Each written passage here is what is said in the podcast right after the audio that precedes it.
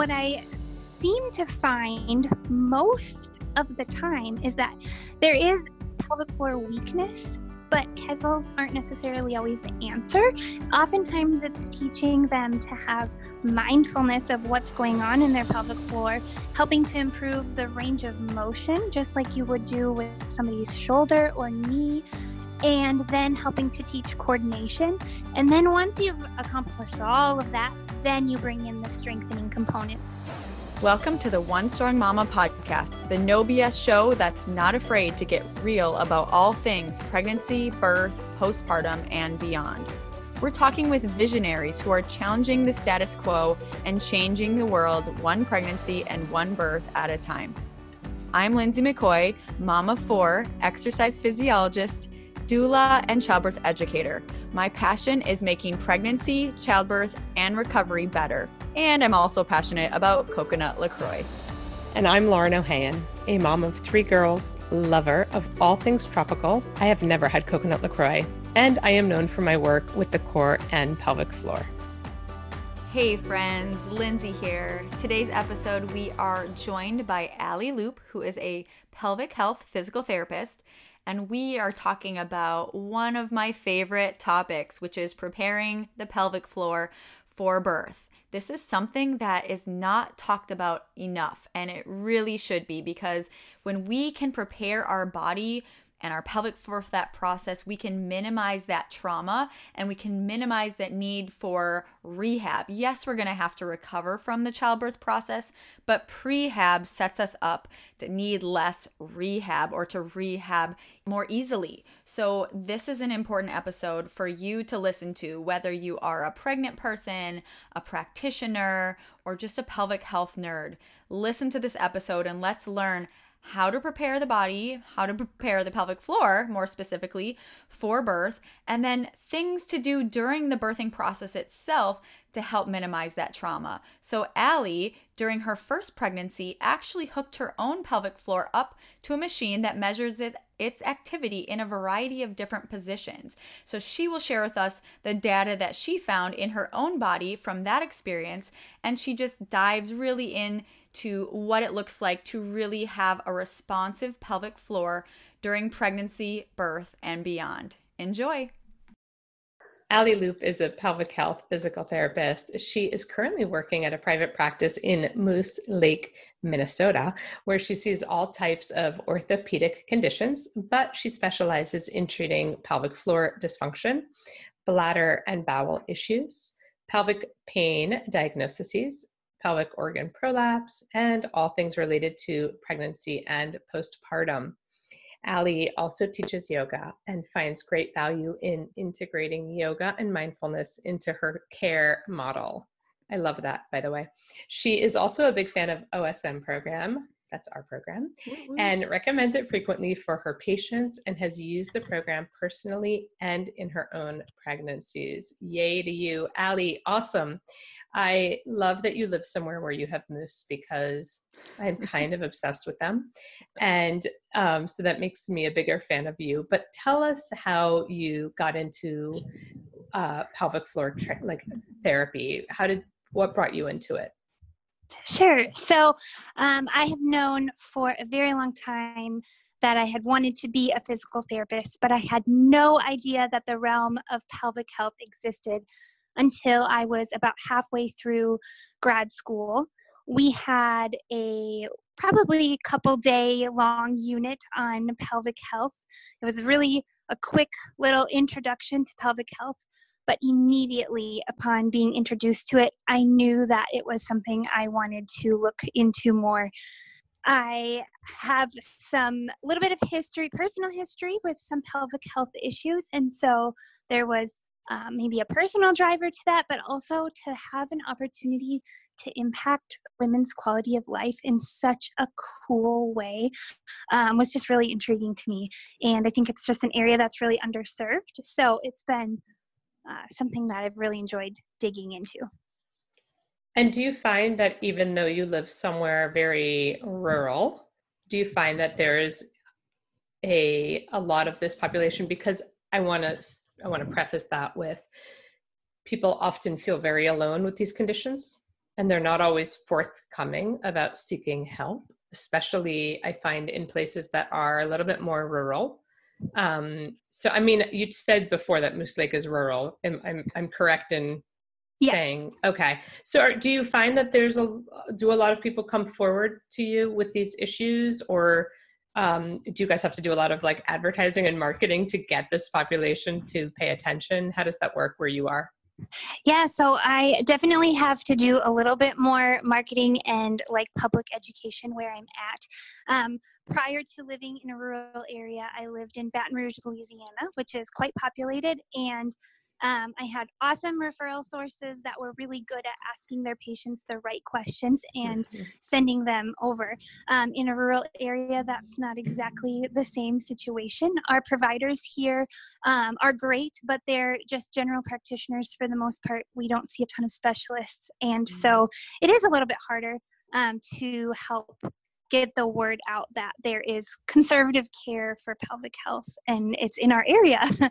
um, the other challenge that I've come across, and it's sometimes a challenge and sometimes not as much a challenge, but uh, you know, living in a small town, everybody knows everybody. So people are a little bit more hesitant to open up sometimes, but um, mm. that's where just making sure that the patient uh, or the person that you're communicating with um, feels that comfortable relationship with me so yeah it's been a it's been a little bit of a challenge but um but also it's such a common pelvic health issues or pelvic floor dysfunction is such a common thing that I think people are so relieved when they find that there's help and they're eager to share it with their girlfriends. And that has probably been the big the easiest way to spread the word is i'm always encouraging my patients you know after they've had a few visits with me i'm like so when this conversation comes up when you're meeting with your other mom friends for coffee or whatever it is you know make sure to tell them that there's help. They don't have to suffer from leakage or pain or you know whatever the case is. Right totally. And do you feel that the pelvic floor i feel that pelvic floor physical therapy really exists on a spectrum mm-hmm. and not all therapists just like yoga teachers come from the same background so i don't mm-hmm. know much about your own approach I, I, my curiosity is do you have a specific um, approach you take you know some some pelvic floor therapists are all about the kegels and that like pelvic floors are weak and just need more tone and more kegels or do you have a different is there kind of a different approach that you take towards healing and health? Yes, I would say I definitely take a different approach than that. And I would agree that there is a spectrum of pelvic health therapists. So for me personally, um, you know, everybody's or most people have heard of Kegels, and um, of course, that is a component of physical therapy, but it's oftentimes not the emphasis. I am a big fan of understanding what's going on with all of the tissues inside the pelvis. And so, one of the things that I think sets two types of pelvic floor therapists apart is the pelvic floor therapists who focus on doing an internal assessment and then looking at the whole body, um, or maybe vice versa. And then there are some pelvic floor therapists who don't do a ton of internal assessing and treatment. Uh, I definitely am on the internal wavelength. I think that in order to diagnose and treat something effectively, you have to lay your hands on that exact area. Um, if that's where the issue is coming from. Sometimes it's not always coming from an internal aspect. Uh, however, I think internal treatment, when it is appropriate, which is not always the case, is really, really valuable. Uh, and then what I seem to find most of the time is that there is pelvic floor weakness but kegels aren't necessarily always the answer.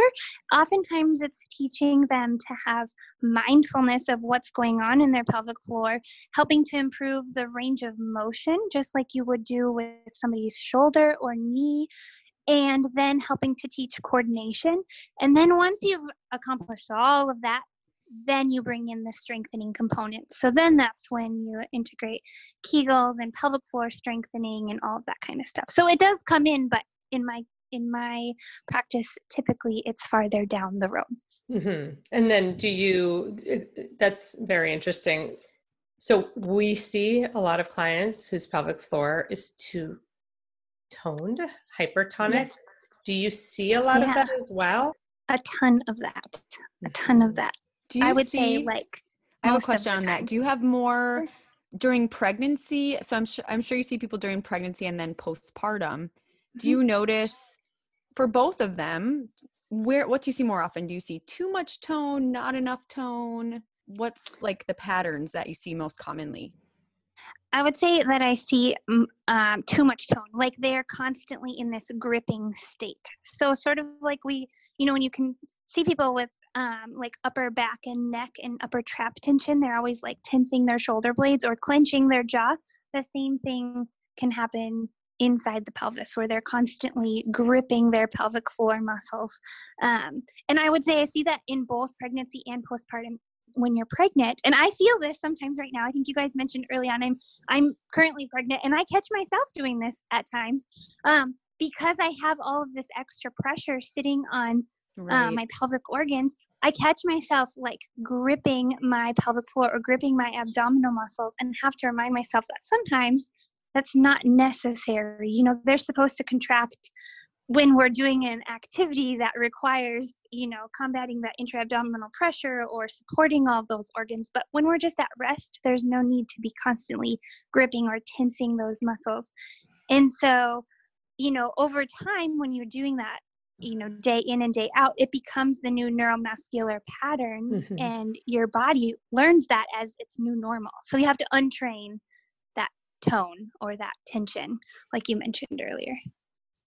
And so, what's your process for that? Yeah, exactly what I was yeah. going to say. Because there's pelvic floor training for, um, like you said, prolapse and incontinence, but there's also pelvic floor training for birth.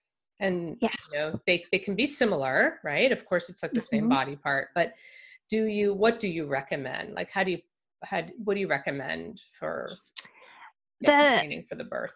Is specifically in relation to birth, I start off with some breathing exercises. And because I have both recommended and used the OSM program, the breathing exercises that you guys teach are very much in line with what I have taught. Um, I absolutely love them. Um, but I start right. off with breathing because I think it's a way to connect um, a movement that they can kind of see and feel with their pelvic floor, which sometimes they don't have as much awareness of or mindfulness of. And of course, we know, or you guys know, that um, our, our breathing and our pelvic floor work together. Um, so it's an easy way to sort of engage or um, inhibit or whatever we're trying to do uh, with the pelvic floor through the breathing pattern. So I start off with breathing exercises typically. Um, depending on where they're at in their pregnancy, I may teach them to do some internal pelvic floor stretching. Um, this is a controversial mm-hmm. topic um, in the pelvic PT world because some PTs and some providers, um, like midwives and OBs, don't necessarily want the mom to be doing any internal work during pregnancy. So it just is a case by case basis. Um, of course, if they have other things going on, um, with where their placenta is located or whatever the case is that might be contraindicated. But uh, I may teach the, the mom to do internal pelvic floor stretching, uh, just like you would stretch other muscles of the body. But because of the bowl shaped of the levator ani or the pelvic floor muscles, um, you have to actually apply pressure with maybe the pad of your thumb or finger, um, kind of in like a clock motion to be able to do some of that stretching. If they have pain, sometimes that's also helpful for desensitizing that area as well. Um, it gives them a little bit more awareness of like what their muscles feel like over the course of time. It takes some time to get used to it. So, breathing, um, internal stretching if it's appropriate. Uh, and then I also integrate some different yoga poses because people in general if they're coming to physical therapy they want to do something. They want yeah. to do like an active motion. And so i feel like it's been beneficial to find some different yoga poses or maybe something that's really functional to that person individually to um, kind of hone in on and be able to do some of the breathing and mindfulness exercises in combination with yoga or squats or whatever the case is Lindsay, I thought there was a question there, so I was giving you oh. a moment. But okay, I oh, thought I heard you coming in on that. So, and do you do that, Ali? Do you have like a like a formula, so to speak? So someone comes to you and you show them these these techniques do you want them coming back to you every week do you want them working on this stuff on their own at home and when you discuss it with them how much are you educating because education can be very fear mongering right? And i find mm-hmm. that and a lot of first time moms specifically i'm assuming that some of these people are second time moms because first time moms don't usually gosh i wish they would though. Yeah they don't always know. Yeah. They don't know. Yeah. I mean and, that's a tangent but let's like a lot of people don't find the pt until they have an issue mm-hmm. so, yeah what, like is that I, what you're seeing in your practice yeah yes yeah i would say most of the time most of my patients are um, like second or multiple time moms um, but I, I mean i do get first time moms and but it's more common if they've already had unless they children. have pelvic pain right so i might go right. with my first pregnancy if i have pelvic pain but they, they you don't even think like oh well maybe i need to do something so my pelvic floor isn't too tight to yield for childbirth like that's not even on our right. Well, they do do Kegels because sure. they think that that's going to strengthen them. So that's interesting. I think the pelvic floor is on their radar, just not in the way that we're thinking about it. We want it to be right. Yeah. Right. And I think, you know, I have had a few patients who are first time moms and currently pregnant, but usually they're brought in by a specific thing like pelvic pain or maybe even low back pain or whatever it is.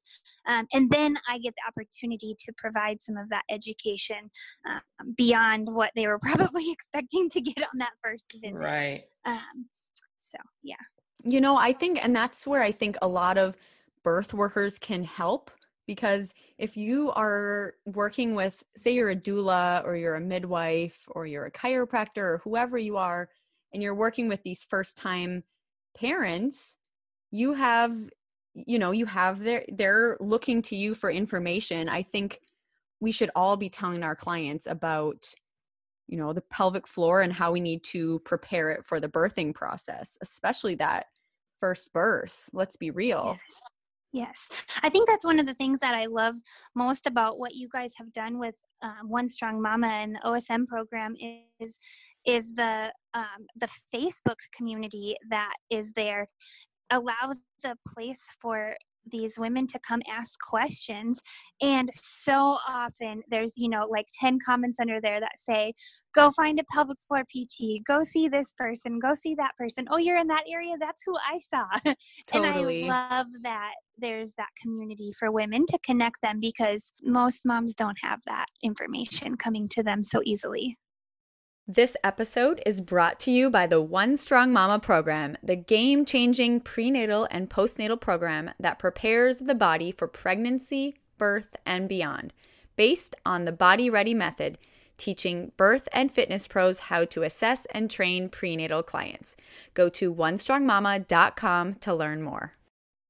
Thank yeah, and I have a internet. lot of clients doing um, either OSM or even Restore Your Core who don't have, mm-hmm. who live rural and don't have a pelvic floor provider near them. And so for them, they're like, okay, I'm going to do this online program that's very core and pelvic floor savvy. You were saying before, though, that you feel like the internal work is so important.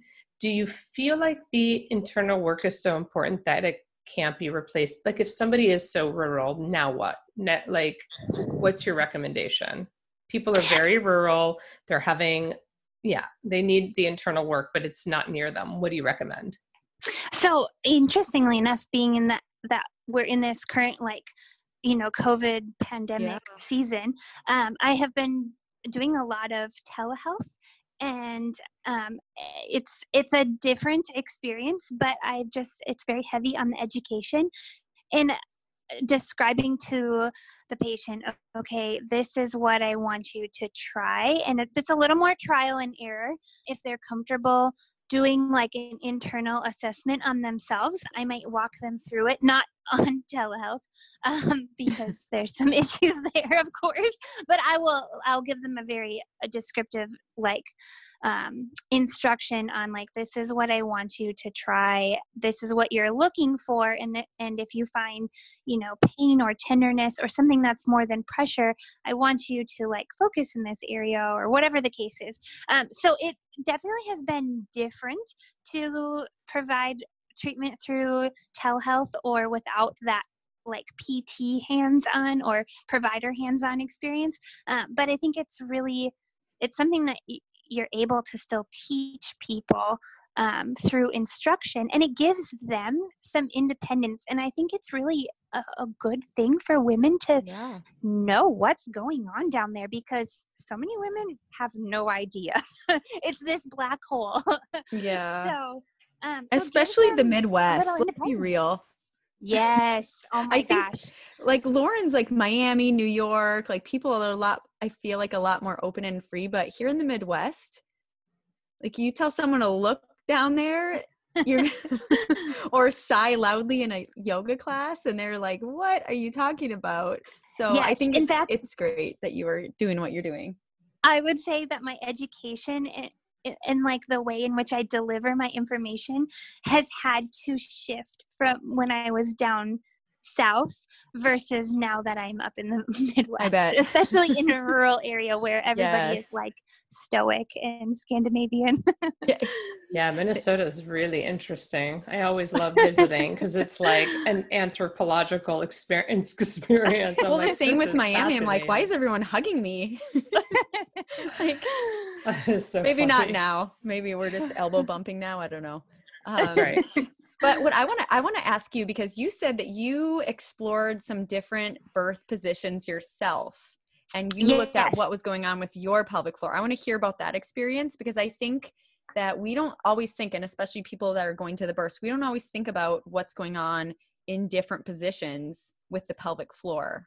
So tell us about it this is one of my absolute favorite things to talk about. So, about four years ago, when I was pregnant with my first daughter, um, I was living down south at the time. I had a good friend who was also a pelvic floor PT, and I called her up and I said, Hey, I want to know what's going on with my pelvic floor in all of these different positions. So, I went over to her office and um, she hooked me up to a surface EMG so that we could see muscle activity on a computer screen of what my pelvic floor was doing when I was in all these different positions. So we hooked up, we were both able to see the screen, and I started off, you know, on my back with my knees bent.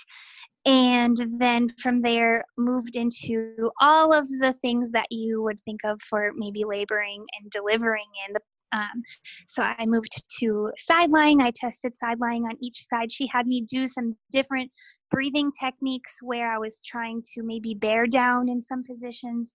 Um, sometimes she had me um, just trying to like remain in like a neutral position for pelvic floor activity or whatever the case was but i i had this little protocol that i went through um, in each of these positions uh, tall kneeling squatting uh, having my having my um, like upper body supported so she kind of stood behind me and i like sank into her arms you know tons and tons of yeah. different positions we probably did like 25 different positions and we wrote down the data from all of that and figured out the the three positions in which my pelvic floor muscles were able to be most at rest and where i had the best like natural bear down response. So, what was going to be the best position for my body to push out a baby? Potentially, anything can happen during birth. Sure.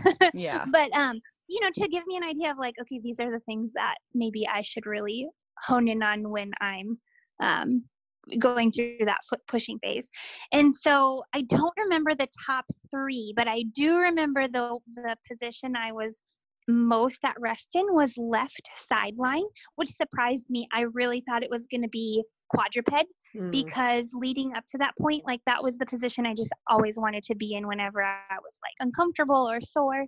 Um, but left side lying was what the um, surface EMG showed to be my most relaxed and natural state.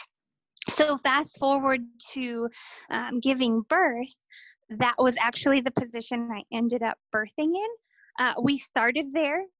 We tried a bunch of other stuff, and uh, eventually I ended up back in that left side lying position, and that was uh, that was how I gave birth. So it was super super. Mm cool to be able to kind of like do a little bit of research beforehand and then see the results. Um, I did not have any tearing on my first birth. Now, I think part of that is just luck because, you know, it's your first baby. um, but of course, you know, I had good coaching from my midwife and my doula. I had the knowledge that I have about the pelvic floor. I had that left side lying position. Um, and so I think that there were some good things working towards that. But so not to say that feel... it's going to guarantee you not to tear, but.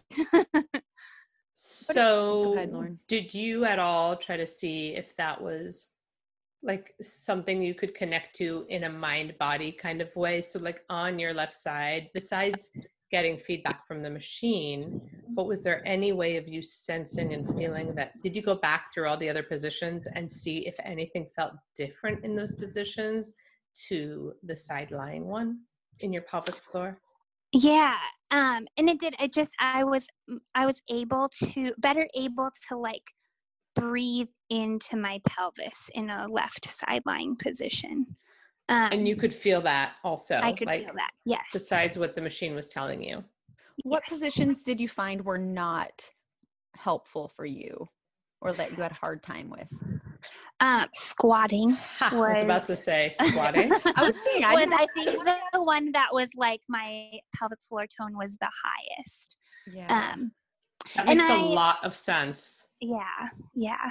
I mean, let's be real. You're pelvic floor needs to work in a squat to support yes. you. However, see, people always think it's weird when I say, like, eh, squatting isn't my favorite for second stage. There's a time and a place for it, for sure, but it can be too much. Like, it can cause, I do see, you know, I don't know about the studies or research, but I personally do see higher tearing and more issues with people who are, you know, giving birth in that squatting position. You know, sometimes you could be in the squat for a couple contractions and then move to a side lying or a kneeling or something. But yeah, it's really interesting. Yeah, I think that it's, uh, you know, you have gravity working for you for sure. But, um, but then like you said your pelvic floor has to support you in that position it's one of your core muscles and so without having really really clear uh, mindfulness of what your pelvic floor is doing and the ability to have that mindfulness while you're in labor. uh, I think it makes it challenging. Yeah. I mean, I think- also think about if you were to put a 10 pound weight in someone's arm, a bice, you know, hold it onto it with your hand, and then ask someone to just let the weight fall down, they would, the natural reaction for the body, gravity or not, is to resist the pull of gravity. Mm-hmm right? Yeah. So we naturally resist. That's why when you put a bag on someone's shoulder, they don't actually, and like on just one shoulder, the thought is that you lean into that. It's actually not true. If you hold your bag on your left shoulder, you're more likely to have your left shoulder be higher than your right shoulder because we pull away we resist gravity all the time that's what we're designed to do is to resist gravity so that we're not face planted all of the time and so in a squat yes gravity but our bodies are designed to resist gravity so but then comes the contraction and the mm-hmm. uterus pushing a baby out and I think that's Again. why it's really important that we yeah. train our mind for that process. You know, people talk about like, well, you know, we talk about all the body things we do to prepare, but you can't separate the body from the mind. If we are going into that process and you feel that really strong sensation, most of our natural tendencies is to resist. Mm-hmm. You know, we we clench up, we resist. So we have to train our brain to do the opposite. This is really strong, so I'm sinking and, you know, letting my muscles be completely relaxed. It's it definitely takes some training. Yes. Do you think there's a, I'm going to switch mm-hmm. uh, topics for a minute. So I just had someone email me and tell me she was feeling very discouraged because she was doing our program and she's um, about 25 weeks pregnant and she's still pee, leaking pee every time she sneezes and that overall she feels like she's getting stronger and all of the good stuff but that that one thing is just not improving. And i know what my response to her was but i'm curious how you respond to that right away i my thought goes to what are her what's her pelvic floor doing when she's sneezing and is she really in um, does she have pelvic floor tension basically? So you can have you can everything else can be working well but then if you have that increased tone in the pelvic floor and then have that sudden increased intra-abdominal pressure um, of course there's going to be some leakage with that and then add a baby on top of that too mm-hmm. so it makes yeah. it a little bit more likely so yeah i think that my my first thought is okay she she might be doing everything really really well in terms of the program but if she has that underlying tension that was maybe learned you know years leading up to this point there's still going to be increased risk for leakage with sneezing especially when you're pregnant. Do you she should probably come see you in person that would be somebody who i would say she's a perfect candidate for pelvic floor therapy. And because she's already doing osm and has a good um, like baseline of some of the breathing techniques and all that she probably wouldn't be very challenging to treat and may see results faster than maybe the average person because she's got a good base knowledge. But yeah, she'd be a good candidate for pelvic floor PT. Can she self treat with the remote distance self treatment options that somebody I offers? So. You know, do you think that I, that's also? Yeah, I mean, uh, being a PT who's very hands on oriented, um, you know, obviously, I'm always going to encourage somebody if they have the option to be in person with the PT, that that's the best thing. But in a scenario like this, where we have all this other health stuff going on, and maybe if she's in a rural area or doesn't have access to PT or her insurance is wonky or something, um, absolutely, I think that with with being educated um, in the right manner by somebody like a pelvic health PT um, or even one of y'all, um, I think that there there's absolutely uh, the ability for her to to see some improvements by self treating. Do, do you think it's ever quote unquote normal to be pregnant and sneeze and leak pee? Or is that always a red flag? Oh, that's a hard question. right. I feel it's interesting. I will tell you what I think. I've pivoted a lot. I mean, I know we're interviewing you, but I see this more as a conversation. Yeah. I, no. I've pivoted a lot. I used to be very hardcore, like, that's not okay. And leaking pee is not normal and it's common, but not necessarily normal. And my pivot now is just a little bit more grace. I think that yes. it just also depends on who are we talking about. Like somebody who's doing OSM and doing all the work and trying like trying really hard, then sometimes results don't happen overnight and it's not about seeing getting the check in the box but more about just knowing you're on the right path and doing the right things for your body and giving yourself grace. I'm I'm curious about that's kind of my current approach. I, I couldn't agree more with that. And I, I've had the same kind of thought process where as a new provider, I was like, not normal, not normal, common, but not normal. Mm-hmm, and yeah. as I have, you know, been practicing longer and seen more cases and talked to more moms, when you, with pregnancy, it adds this whole other component to your biomechanics um, that your body is rapidly trying to adjust to. That you know mm-hmm. is it is it normal okay no but there is that grace component of like we're not gonna obsess over you know some smaller symptoms if you're actively working towards you know making sure that that it's not going to become a bigger longer term problem so right. what you, you know, said I, I, you know, when my fourth pregnancy, I remember thinking like, this is what I do for a living. Like I should not have any pain. Like everything should be perfect. And I mm. had kind of my husband had talked me down because I had SI pain on my right side.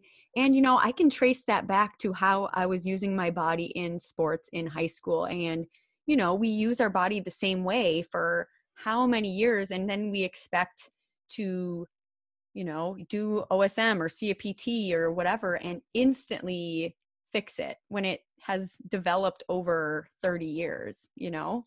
So it's absolutely it takes a long time sometimes.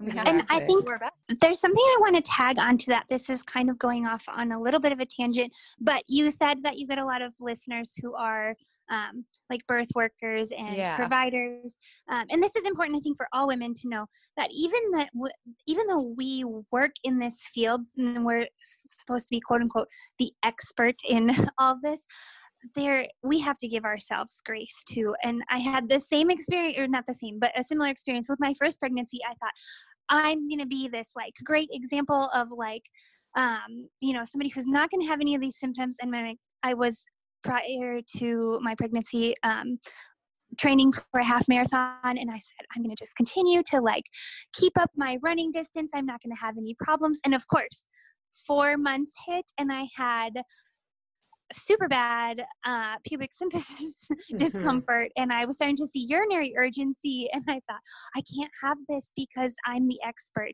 yeah. and you there has to be grace. Yeah yes, human. absolutely. And uh, it's kind of funny because looking back uh, when I first got pregnant um, somebody asked me like oh do you have a pregnancy goal? And I said yeah it's to learn something that I wouldn't learn from a course or a textbook that I can teach my patients. And ultimately, that has been grace. That's good. Right. It's so important. I think also I talk about this a lot personally, but a lot of us have been really trained. Like, pain and injury is so stigmatized by our mm-hmm. community, and we're seen to be flawed, deeply flawed, when there's some sort of a mishap in the system as opposed to re like let's let's rewrite that whole story. There's no mishap. Pain is okay. Dysfunction is okay. Like it's a part of the human experience. What we do with it is where the interesting magic happens. Mm-hmm. but i think that we serve our clients better also when we stop seeing them as problems that need to be solved right. and more as let's just help them find a different way of moving, new pathways, new experiences, right? We I feel like physical therapy and yoga and Pilates, all the worlds we come from, they're very focused on fixing people. And that's very focused on seeing where people are broken too. Right. Mm-hmm. So it's interesting because people who come to you, Ally, I'm sure with prolapse, one of the most devastating uh, things that people report to me that have happened to them. And uh, as providers, I mean, how do you, as I know as providers, Lindsey and I try to be very encouraging. Uh, uh I'm curious, have you seen great, uh, I've seen great outcomes with prolapse, people who were told they'd never this and they'd never that. What, what has your experience been? Yeah i think that i have i've seen a wide variety of outcomes. I've seen some really great outcomes and i've seen some outcomes where it's like okay this isn't what we were hoping for. Mm-hmm. so let's try to make the most of it. How can we still have help you have improved quality of life? Um, mm-hmm. um, but it, it's a wide variety and yeah prolapses is is one of those challenging things. Um, I will say, kind of on the note of what we were talking about earlier with pelvic floor tension, I think there's a lot more research that's coming out more recently that talks about how so many people who are experiencing prolapse have this increased tone but it seems mm-hmm. like an oxymoron yeah. because totally. people think well if i have a quote unquote tight pelvic floor then why are my organs falling down yeah everyone um, the whole thing is like tight vagina i want a tight vagina you know right right that's not i have um i have a lot of clients who have their tampons or cups falling out too. And yes. when that happens, it makes a lot of sense to them why their tight pelvic floor muscles are pushing the tampons out. But yes. when it's their organ, mm. it always seems to them to not make a do you see what I'm saying? Like it's yeah, very interesting. Yeah. Somehow when it's their own body, um, it it it's just harder to grasp that concept that tension can push things like just because something's falling out of place doesn't necessarily mean it's because there's this muscle that's too weak, not holding it in place. And that's part of, I think, don't you think, or what do you think about the fact that we compare body? Like, I think part of it is we spend way too much time comparing our bodies to a machine where I think our bodies are a lot more like this kind of tensegrity model as opposed to a machine. Like, yeah, if you're a machine, then maybe it's not strong enough. I, am right. sorry, I have to pause for a second because no my child just walked in. the I'm perfect sorry, child who never interrupts you is interrupting us. no Evangeline, I need you to. I'll I'll come out in just a minute, okay? I'm so sorry. It's okay. Oh, gosh. It's okay. Are you kidding? I have three kids. Lindsey has four. This is like story of our life. Oh, is... Yeah. You can't put yours on Fortnite. Mine's playing Fortnite right now. So I was doing a Zoom before and the Zoom cut out, but then like we lost Wi-Fi and I was literally having a fit on my father and my family and the Zoom came back on in front of 39 of my students there I was screaming like a wild woman about the Wi-Fi situation. and I was like, oh my God, that's really embarrassing. That's so we can funny. wrap up our talk soon. Basically, okay. I don't even So yeah, recap your question and then I'll answer. My question was more of a comment and I was curious what your perspective is, but I think along the lines of thinking of the pelvic floor being too weak and therefore we need Kegels. It also goes hand in hand with people comparing our bodies to a machine. And yes. that if I'm more about the tensegrity model, that like the whole body works together to form this like right beautiful system as opposed to we're a bunch of like levers and joints and you need to tighten that up right that's a very machine analogy so i was curious eh, you know where you stand on that spectrum no, I think that I I agree that we are that people think about their bodies like a machine and and that's where some of those words like fix and broken um, mm-hmm. um, can become really problematic uh, but i would agree it's even though everything is working together um, it, that's the thing that everything really is truly connected and working together and so sometimes it's more like you know a sheet of fabric versus mm-hmm. versus this machine with all of these individual little parts. You can't just fix one part and then expect everything to be good. It's it's kind of bringing everything together to work together, a chain reaction. Amazing. Is there one parting piece of advice that you would give to anyone? A lot of our audience are people working with birthing people, and they might not have all of the pelvic floor training and so, do you have any parting advice to anyone working with birthing moms, kind of, or birthing people? Or pregnant, yeah. Pregnant people is a better way of saying that. So, do you have advice for pregnant people around, you know, pelvic floor stuff? Yeah, like how how could they if you're a doula or a midwife, like what advice would you want them to give to their pregnant person about their pelvic floor? I would say that I would want them to encourage them that even if they're experiencing some symptoms, whether it's leakage or pain or, you know, prolapse, constipation, whatever, that to encourage them that these things are really common and that they're not alone because since it is somewhat a taboo topic in some mm. places, like mm-hmm. Midwest, mm. more than others. Um, women feel so alone. Like it's it's the part of pregnancy and birth and postpartum that's least talked about. And when it is talked about, it's sometimes talked about in like a joking manner. And so to just have the more birth workers and providers that we can have encouraging these women that you know these symptoms are common but they're not things that you need to suffer from forever and oftentimes they can be um, managed in a conservative way. They don't need to be scared of having you know it doesn't mean they need to have a hysterectomy or surgery or a sling or anything like that. Um, obviously there's a time and a place for surgical intervention but it is very it's not often the the place the Mhm. go-to uh, it I shouldn't be that. the go-to that's You what i should say I So, love yeah, that because we don't it. we don't like feel embarrassed about hurting our knee or right shoulder, but for some reason it's the pelvic floor and it's so we feel so ashamed. Mhm. I love that. yeah yeah i think women just they need to they need to know that they're not alone and that there's hope that's Mm-hmm. one question i always ask my patients maybe i shouldn't ask them this but or or i i kind of make this suggestion at the end of our first visit is i always say i hope that you leave here just feeling a little bit of hope that you don't need to suffer from this forever that there's conservative management of it Mhm. So. Yeah, I think that's so important because also the non conservative side is rife with issues. And I'm not against it, but No. Yeah. It's- there's, you know, so it's important. I think that.